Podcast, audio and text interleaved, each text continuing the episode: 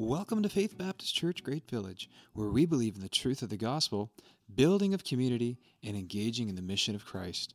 We hope you enjoy this week's message as our pastors share from God's Word.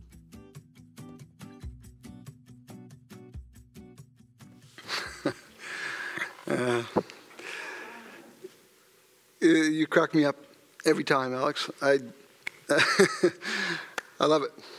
All right, well, it's... Uh, Good to be with uh, with you this morning, and, and I, I appreciate uh, everything that's been said and done so far, and, and the words of those songs um, are just, uh, yeah, yeah. We uh, we are privileged to to know and serve a great God. I uh, I want to talk to you today about a mountaintop experience.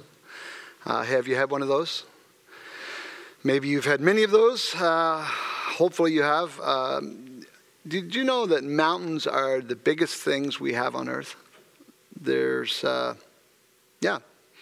Uh, reminds me of my first trip to the Rocky Mountains and the, uh, just the, just the wonder, the awe, the awe and the, um, the majesty of, of mountains. Uh, we are finishing up today a four-week series uh, we called Meekness and Majesty, which of course is in reference to Jesus, the meekness and the majesty of, of Jesus. And part of why we chose this theme is because it really does uh, represent how Jesus comes to us on the pages of Scripture. Uh, he's presented to us this way in the New Testament. Uh, fully human, yet fully divine at the same time. The Son of God in uh, the flesh. Uh, majestic Lord, high and lifted up. Humble Savior washing our feet. This identity of Jesus is the framework for the entire life and mission of Jesus on earth, and uh, and it's also the whole uh, of our Christian uh, faith. So today's passage takes um, the display of majesty to the top.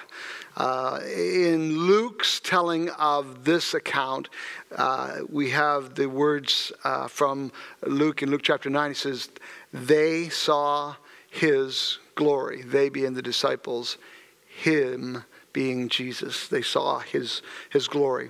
So we're going to start and get into Scripture today, Matthew chapter seventeen. And verses one through eight, and uh, but I just wonder if you might, you might pray with me this morning, as we uh, as we get into His Word.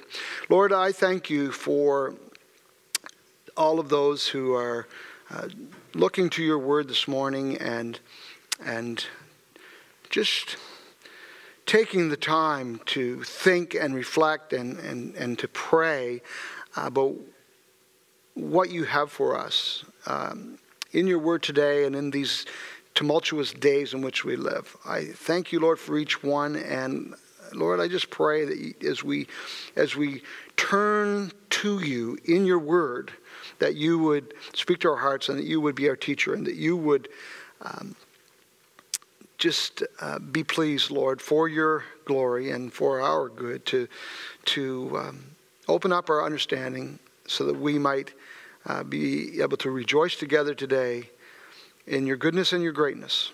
And we give You all the glory in Jesus' name. Amen. All right, so Luke tells us in his telling of the story as well that when the disciples went up the mountain that day, they went up, Jesus went up the mountain to pray. Uh, let's read Matthew seventeen, verses one through eight. After six days, Jesus took with Him Peter and James and John his brother, and He led them up the high mountain by themselves. And He was transfigured before them, and His face shone like the sun, and His clothes became white as light. And behold, there appeared to them Moses and Elijah talking with Him. And Peter said to Jesus, "Lord, it is good that we are here. If You wish, I will make three tents here, one for You and one for Moses and one for Elijah." He was still speaking when, behold, a bright cloud overshadowed them, and a voice from the cloud said, "This is My beloved Son, with whom I am well pleased. Listen to Him." When the disciples heard this, they fell on their faces and were terrified. But Jesus came and touched them, saying, "Rise and have no fear." And when they lifted up their eyes, they saw no one but Jesus only. So that's the first uh, eight verses of Matthew chapter seventeen. As I mentioned, Luke tells us that Jesus went up the mountain that day to pray, which was his custom. Jesus uh, often would uh, try to get away uh, to pray. Um, prayer was a consistent practice in, in Jesus' life. And um, uh, what, what about you? Do you do you need time to get alone, to think, and to pray? I know I sure do. Uh, and apparently Jesus did too. Uh, when God says in, in Genesis chapter uh, two, it's not good for man to be alone, he didn't mean that we should never spend time alone. Uh, we all need time alone. Jesus consistently sought time alone. And, and, and we're given the impression in Scripture that it was these alone times that Jesus had with his Heavenly Father that really fueled him for the, the crowd times and for the times that he would spend with his disciples. Um, the fact that Jesus needed to get alone to pray uh, is, among, uh, among other things, a strong indication that you and I need need that uh, far more than we probably realize. And, and Luke says, uh, Luke says it was while he was praying. While he was praying, the appearance of his face was altered and his clothing became dazzling white. Matthew says here that his face shone like the sun. And uh, Mark says that his uh, clothing became white like light as no one on earth could bleach them. So this is what we call the transfiguration of Jesus, the, the display of his, of his heavenly glory.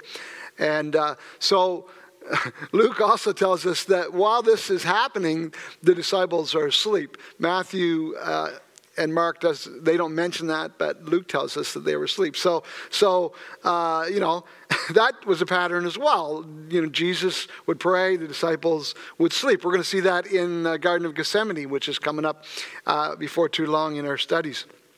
So Jesus is praying and the disciples are sleeping, and uh, they are suddenly awakened to the transfigured Jesus before them, but also two other figures, Moses and Elijah. So who are these guys and what are they doing there? Why this appearance? Um, it could be because Moses and Elijah are known for their mountaintop experiences as well. You will recall uh, back in Exodus chapter twenty-four that Moses went up to the mountain where he would receive the law. And uh, Elijah, he met with God there. And Elijah traveled up the same mountain where God spoke to him in a still small voice. You may recall that from First uh, Kings chapter nineteen. Um, no question that the experience of Elijah is set out in Scripture as a, a parallel to the uh, experience of Moses going up uh, Mount, Mount Sinai. In Elijah's day, it was referred to as Mount Horeb.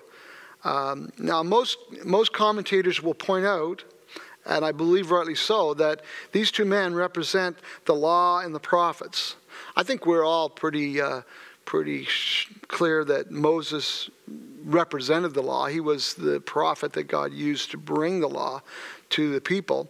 And I think we could probably agree that uh, Elijah makes a great representative uh, for the prophets in general. Um You may also be aware, you may have noticed that when you're reading through the New Testament, one of the more common descriptors used um, in the New Testament to refer to the Old Testament is this phrase, the law and the prophets.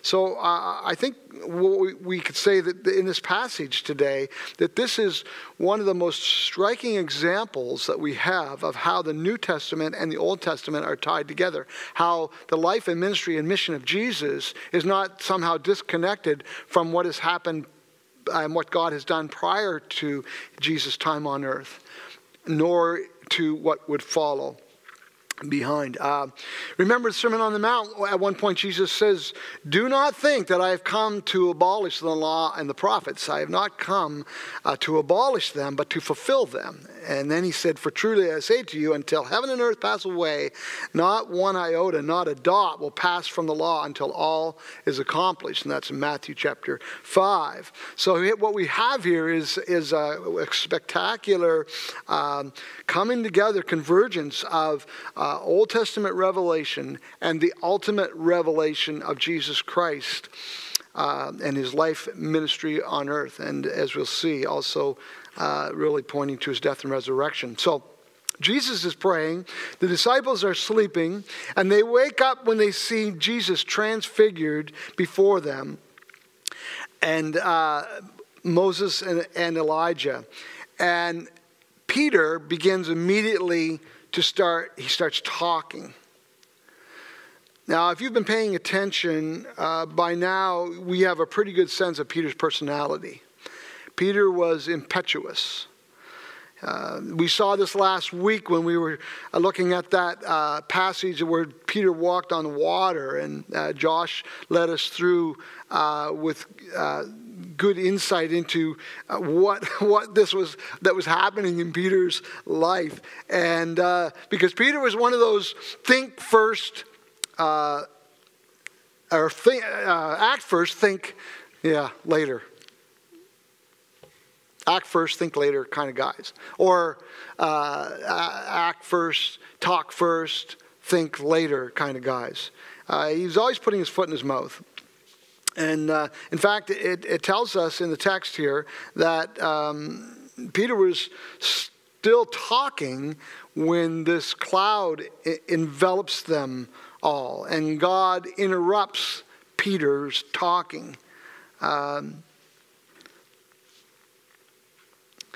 Peter's kind of running on at the mouth, which is something that some of us have difficulty uh, controlling.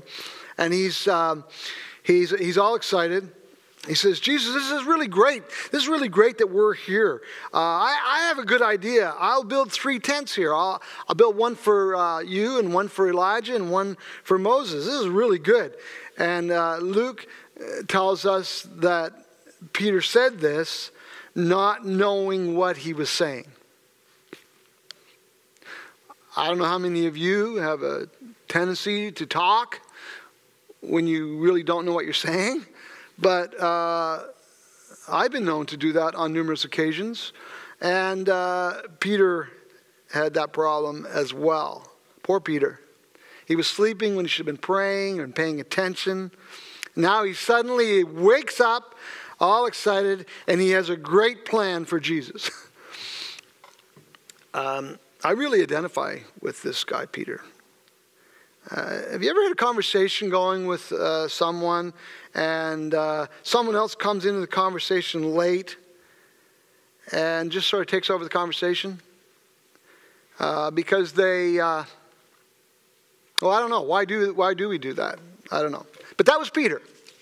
That was the kind of... Uh, personality that Peter had. Now, some people have suggested that uh, Peter's idea was that it'd be nice to settle down right here on top of this mountain. We just live right here. Just just Jesus and Moses and Elijah and, and me and uh, James and John. And, uh, and, th- and then people say the application point out of that is, is that we can't live on the mountaintops, that life is made up of mountaintop experiences and valley experiences, and it would be great, it would be really nice, but we can't, uh, we can't do that. Um, that may have been on Peter's mind. I, I don't know. Who knows? The, the text says he, he said these things not knowing uh, what he was, uh, was saying, and it also says there that they were terrified, and we all know that when we get afraid, we sometimes we have a hard time thinking clearly. But um, I suspect something else was going through Peter's mind, to be honest with you. But um, the the, the um, he's he's still talking, and God uh, has to uh, interrupt him, as it were, uh, which is probably a good thing when God interrupts us, um, especially when we don't know what we're talking about. And he has ways of doing that, but he uses a cloud, and the cloud is, is significant. You'll recall in the Old Testament scriptures how God's presence is associated with the cloud. We have the the, uh, the Exodus, of course, where God uh, revealed himself and led the people uh, through the wilderness with the cloud, and, and how the cloud filled the tabernacle, which was the first uh, temple, if you will, and then later the temple that Solomon built. And... Um, And you can read on in the story of Jesus how he uh, um, uh, when he was crucified and risen, in Acts chapter one, it says that when he ascended, the cloud took him out of their sight. And so there's, and there's all kinds of other references with regard to this idea of uh, this cloud representing the presence of God and associated with the glory of Jesus Christ. Uh, Jesus talks about it again himself in Matthew twenty-six. There's uh, Matthew references in Matthew twenty-four. Daniel is, is a really key. Uh, Daniel seven thirteen is a key reference. And then if you want, read Revelation chapter one when Jesus appears to John on the island of Patmos. Um, and he's shining like the sun there in his glorified uh, presence. And um, there's all kinds of, of, of references to this this. Uh, glory cloud. Um, but there's also the voice, right? And I think the voice here is, uh, is probably uh, what uh, needs to be our focus, because the voice that the disciples heard said, "This is my beloved Son, with whom I am well pleased."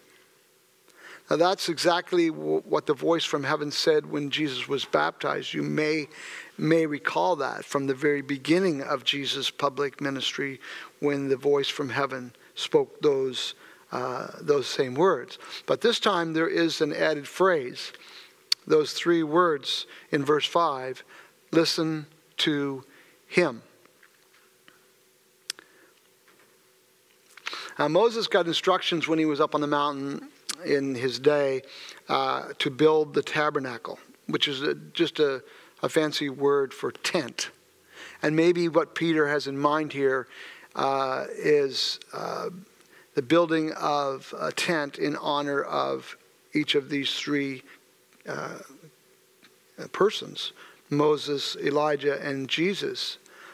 And I tend to think that that's the import here in the passage, because when God breaks through and interrupts Peter, I think a point that he makes, if you you look, is he, Moses was a great person in Scripture, Elijah was a great person in Scripture, but Jesus is in a category all by himself, all alone. Um, and then I think that that's kind of the idea here in verse eight, when it says, "And when they lifted up their eyes, they saw no one but Jesus only." It kind of parallels that statement that Jesus made over and over again on the Sermon on the Mount when he would say, "You've heard it said, but I say it unto you." And here God says, "This is my, this is my son. This is my uh, beloved son, with whom I am well pleased. Listen to him." Moses was a great prophet, but if you will remember, uh, Moses wasn't um, exactly without his faults and problems. Elijah was the fiery prophet of Israel, but yeah, he had his problems too. But Jesus is in a category all alone. You know, Moses and Elijah represent not only the law and the prophets, but they represent all that was esteemed by the Jewish people. And the Jewish people tended to, to glorify their their uh, their their um, ancestors and and uh, idolize them, uh, kind of the opposite of what we do now. Um, But if I, if I could read a passage from John chapter eight, we're not going to put this uh, on the screen for you today, but John chapter eight, um, Jesus is having this discussion with the Jews, and uh, they're really uh, taking exception to some of his claims, and they say this, they say, "Are you greater than our father Abraham, who died, and the prophets died? Who do you make yourself out to be?"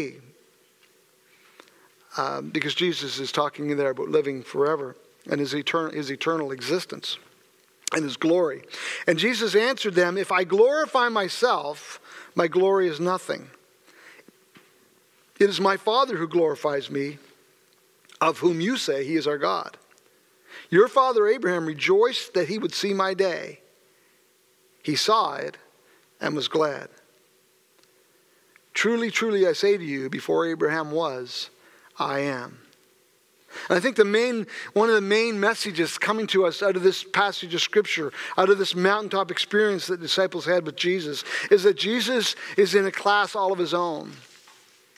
He is the majestic Lord of glory.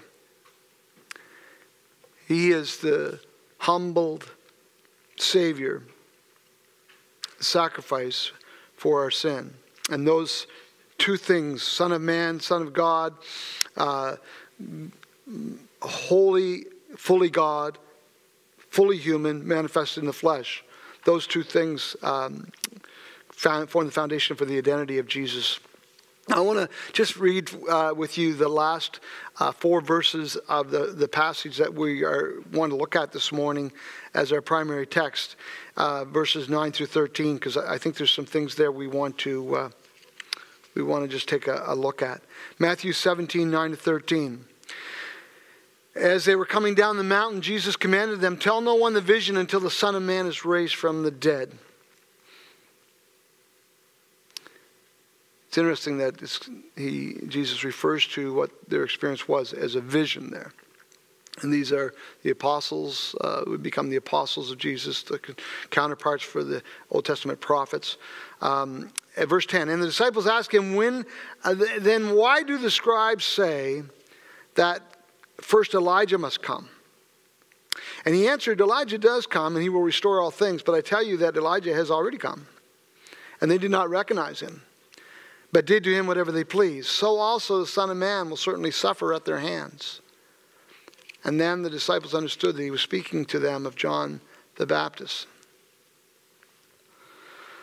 Uh, this is a very fascinating passage when it comes to the whole concept of discerning uh, past, present, and future events, and how uh, those things unfold in our in space and time and human history.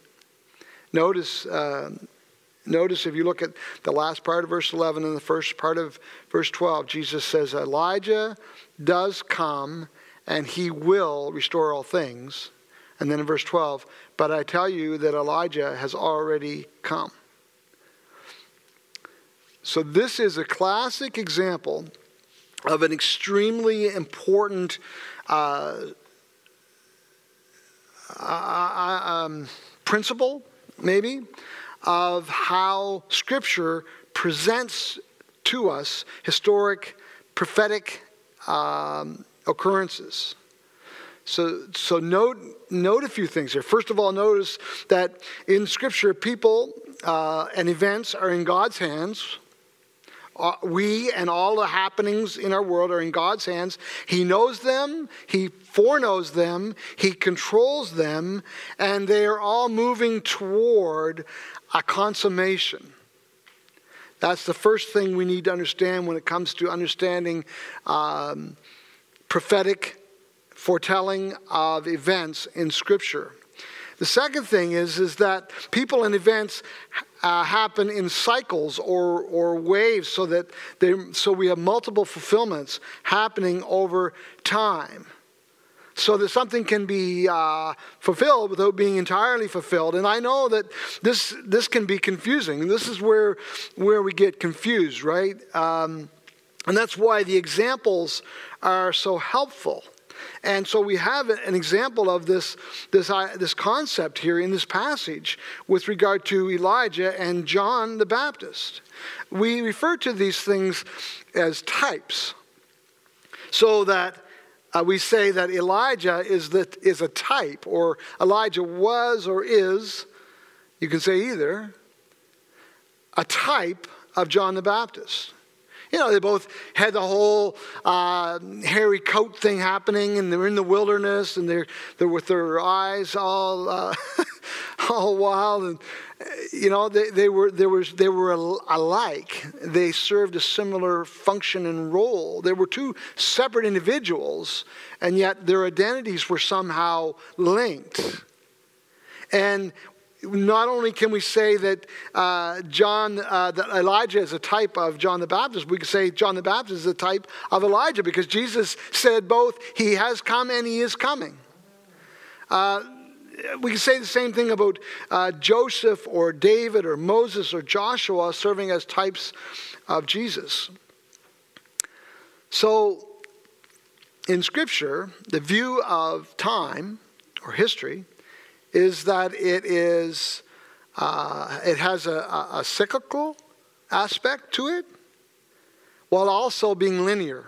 I, I, I know that may be a little bit, that may sound a little philosophical or a little bit uh, ethereal. I, I don't know how that sounds to you when I say that. But, but it is important. In Scripture, history or time, the passage of time is conceived or uh, of as being both cyclical and linear. So uh, in one sense, you have history repeating itself over and over and over again. But it's also, at the same time, it's going somewhere. There's a consummation coming of all things. Uh, you, you may have heard uh, this. The more things change, the more they become the same. I, I don't know about what goes through your mind when you look at the events happening in the world around us, even in these days. It can be really confusing. And it can be overwhelming. And trying to trying to sort out what's all happening and why it's happening and where it's going is more than you and I can really manage. But we need to start with Scripture and recognize these important things from Scripture, that history is cyclical but also linear, um, th- that prophecy is being fulfilled because God knows and plans the future as history continues to unfold. But it is going somewhere. Um, the cross and the resurrection of Jesus form the hinge of history. And as you think about that, as we think about that this morning, we could say that, or uh, observe that um, Jesus himself is, is uh, A, a type in fulfillment of, of prophecy, because Jesus has a s- historical successor as well. Now, it might sound irreverent for me to say that. It might even sound like I'm uh, speaking heresy, but just, just think about this. The events we're reading about when we read about the crucifixion and resurrection of Jesus happened uh, two thousand years ago. And yet history continues to unfold. And so we would say that the successor of Jesus is his church, his body. You know, the, the, the old saying that um, we are his hands and his feet. It might sound a little corny, but it's, it is the, exactly the idea that the church, as, the, uh, as we are indwelt by the Holy Spirit of God, the Spirit of promise, promised by Jesus, that, that would come into the world and would uh, fill his people and empower his people and deploy his people to do what? To do his will and his works. We, in a sense, are the successors uh, of Jesus' physical uh, appearance on earth. And uh, so all of these things are important for us to, to kind of grapple with in, in, in our minds. You know, the disciples' question here is, is why do, why do the people say Elijah must come first? See, their question is is typical. That's what we we want, right? We we want to be able to look at history and, and at prophecy, and we want to be able to draw it all out and say, okay, there's this, and then this, and then this, and then this. But Scripture's not written that way. Prophecy doesn't come to us that way. Rather, the, what we do see is we see the cyclical, cyclical pattern of, uh, of history, but at the same time, there is this movement towards a consummation. It's going somewhere. And God is in charge. And Jesus is at the center. And we can trust him. And there is a final consummation coming.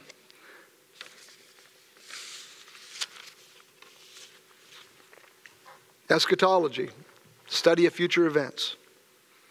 We use the term prophecy, but really prophecy is way more than just uh, about the future. Uh, because the scriptural worldview, in the scriptural worldview, Uh, future events are tied into past and present events. So, for example, you cannot look at the events of our world today and have a sweet clue what's going on without going back and looking at what the Scripture says about the past. To try to understand the present is even impossible, let alone the future, without understanding what God has said in His Word about these patterns and about this progression. So when you look at current events and you wonder about them, what does it all mean? Um, whatever you do, don't miss these two important aspects that uh, are given uh, throughout the Bible uh, as, as the Bible records Uh, history and gives commentary on the history of the Bible. We see uh, exactly, when we look at the world today, what do we see? Exactly what we sh should expect to see. What do we see? We see patterns of sin and destruction mixed with waves of goodness and grace. And we see the hand of God in all of it, as He takes it all to where it's all going. Now, that's a, that's a lot to think about. And it's, uh, if I could use the word, it's prophetic.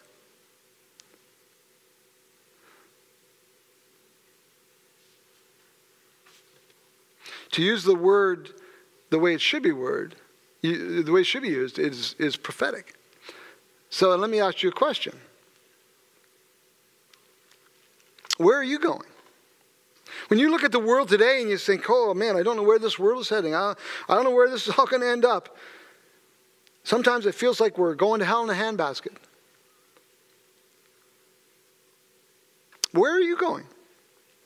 Where, what's the trajectory of your life? Where, where does it end for you personally? Because that might be the greatest question about future events that, that there is.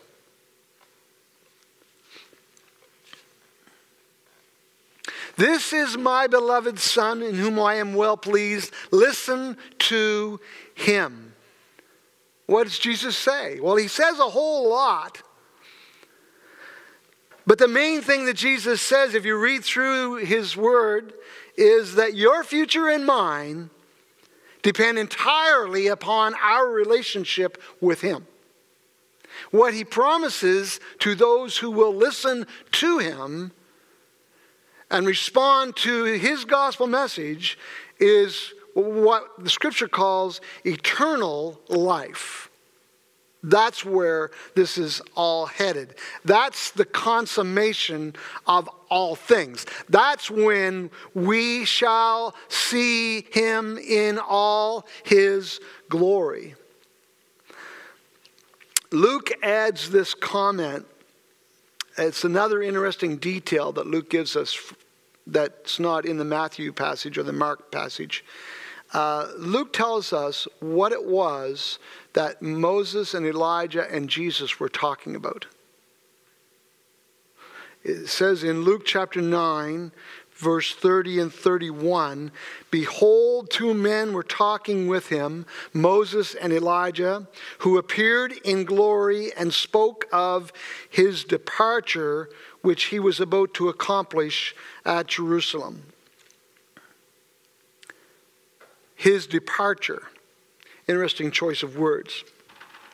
Which He was about to accomplish at Jerusalem. Obviously talking about Jesus' and His departure, which He was about to accomplish uh, at Jerusalem. Um, the significance of what they were talking about is something that relates to the context of this passage. And so far we haven't really looked about at the context, but I want to indulge, uh, if, uh, if I could, um, to, to take a, a little bit of time and think uh, through the, some of the context here, because um, the context and the timing of this, the timing of this is, is important. Jesus is approaching the end of His time on earth. and he is beginning to prepare his disciples for the immense suffering and the violent death that lies ahead. And that's why Luke says they were talking about his departure, which he was about to accomplish at Jerusalem. So to fully appreciate this, I want for us to go back to the previous chapter, which is Matthew sixteen. And in Matthew sixteen, we find out that this is all happening in the area of Caesarea Philippi. Now, that might not mean a lot to you, but just, just bear with me for a minute because it's important. Caesarea Philippi was located at the southwestern base of Mount Hermon. And Mount Hermon is believed to be the site of the Transfiguration. What you're looking at right there now is a picture taken in uh, two thousand eight when we had the opportunity to uh, visit uh, in, in Israel.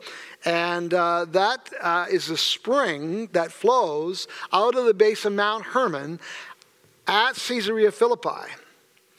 And uh, Caesarea Philippi in Jesus' day was the site of uh, the pagan temple of the god Pan.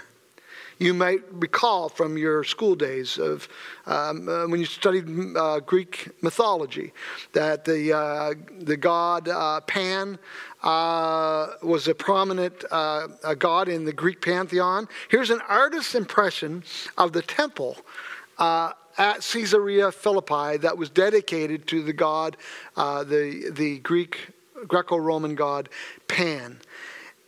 And it was also located, Caesarea Philippi, was located at the northern extremity of Jesus' travels when he was here on earth. The farthest north that Jesus ever went uh, is this text we're in right now, Caesarea Philippi. Now, I'll show you on a map here. Let's bring up a map. It's hard to get a map with uh, Mount Sinai and Caesarea Philippi in it. So I apologize that it's a little hard to see. But if, if you notice the Sinai Peninsula, um, between the Suez Canal and what's that other body there called? The Gulf? Persian Gulf? Um, this, the Sinai Peninsula, where the Mount Sinai is, way down the bottom center of your screen pretty much. And then you look far way up to the right-hand corner. You see the Dead Sea, uh, and then you see the little wee marker for Galilee at the very top right-hand corner. And Caesarea Philippi is not marked on there, but it would be to the north of the Sea of Galilee. It was the farthest distance that Jesus traveled away from Jerusalem in his time here on earth. Now, keep in mind, Jesus is now turning, if you will, towards Jerusalem. In the same context uh, of this passage, it says in uh, Luke, um, if I can find it here. Yeah, Luke chapter nine. When the days drew near for him to be taken up, he set his face to go to Jerusalem. That's at Caesarea Philippi. So here he is with his disciples. They've traveled up to Caesarea Philippi, which was a, a very pagan place. And as Jesus uh, ascends to the mountain there and shows the disciples his glory, and then he turns his face towards Jerusalem, and he begins to have this conversation with them about what's going to happen at Jerusalem. So I want to pick it up, and we'll try to speed up the process here a little bit. I want to pick it up in Matthew sixteen, verse thirteen, and just read through some of Matthew. Again, just hang in there because this context is really, really important. Matthew sixteen, verses thirteen to seventeen. Now, when Jesus came into the district of Caesarea Philippi, remember, this is the context for the Matthew seventeen passage. He said to his disciples, "Who do people say that the Son of Man is?" And they said, "Some say John the Baptist, others say Elijah, others Jeremiah or one of the prophets." He said to them, "But who do you say I am?" And Simon Peter replied, "You are the Christ, the Son of the living God." And Jesus answered him, "Blessed are you, Simon Bar-Jonah, for flesh and blood has not revealed this to you, but my Father who is in heaven. Jesus goes on there then to talk about his church. He said, I will build my church. Remember that passage? I will build my church and the gates of hell will not prevail against it. Then in verses twenty to twenty-three, we have this. Then he strictly charged the disciples to tell no one that he was the Christ. From, from that time, Jesus began to show his disciples that he must go to Jerusalem and suffer many things from the elders and chief priests and scribes and be killed and on the third day be raised. And Peter took him aside and began to rebuke him, saying, Far be it from you, Lord. This shall never happen to you. But he turned to and he said to Peter, Get behind me, Satan. You are a hindrance to me. For you are not setting your mind on the things of God, but on the things of man.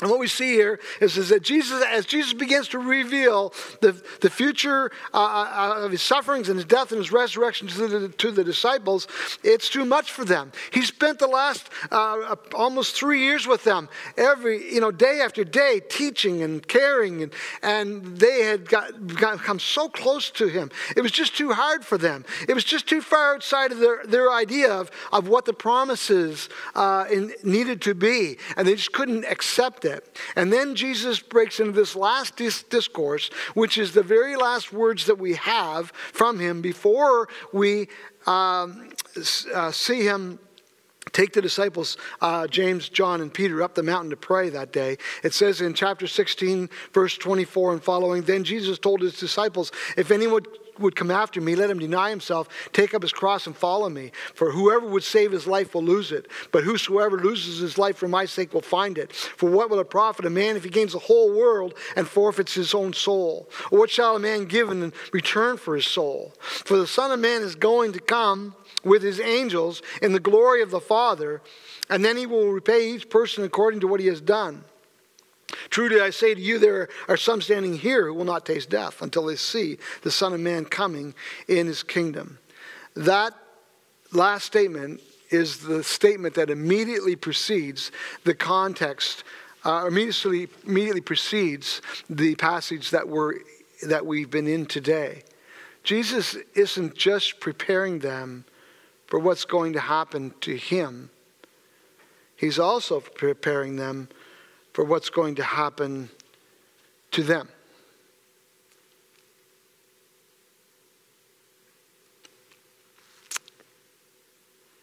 This whole mountaintop experience is so impactful on Peter that decades later, as Peter himself approaches the end of his own life on earth, decades after Christ has promised to return, he writes about it. Second Peter chapter one. Verse twelve and following, Therefore I intend always to remind you of these qualities, though you know them and though you are established in the truth that you have. I think it right, as long as I am in this body, to stir you up by way of reminder, since I know that the putting off of my body will be soon, as our Lord Jesus Christ made clear to me. And I will make every effort so that after my departure, interesting choice of word, after my departure, you may be, be, be able at that time, at any time, to recall these things. For we did not follow cleverly devised myths when we made known to you the power and coming of our Lord Jesus Christ, but we were eyewitnesses of his majesty. For when he received honor and glory from God the Father, and the voice was borne to him by the majestic glory, This is my beloved Son, with whom I am well pleased. We ourselves heard this voice, born from heaven, for we were with him on that holy mountain. I spent some time this week thinking about the question. Out of all the extraordinary displays of greatness and glory that the disciples, the, the apostles of Jesus, got to witness, what was it about this one that caused it to stand out so in Peter's mind that he would write about it here as the end of his own life drew near? And then I started to think about all of the things that Peter endured from that day on that mountain until this day when he wrote those, those words many years later. And then I thought about you and me and all the events of our lives and all the stuff that goes on in the world around us, all the people, all the circumstances, many of them good and glorious, some of them heinous and harsh.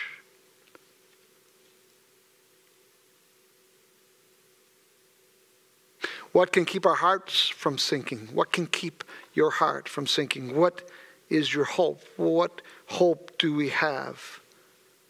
What is our hope? Glory. Glory with Jesus. John the Apostle said, "And the Word became flesh and dwelt among us, and we have seen his glory. Glory as of the only Son from the Father, full of grace and truth." I want to do two more things this morning with you, if you've hung in there with me. One is I want to read from Romans chapter eight, and then I want to pray with you. I've read this passage of Scripture many, many, many times, and I've, I've often shared it with, with you. But I want to go there again this, this morning just as we finish up. I want you to, to read it again for the first time with me. Romans chapter eight, and we're going to read verses eighteen to twenty-three, and we'll jump down to verse twenty-eight and read to thirty-nine.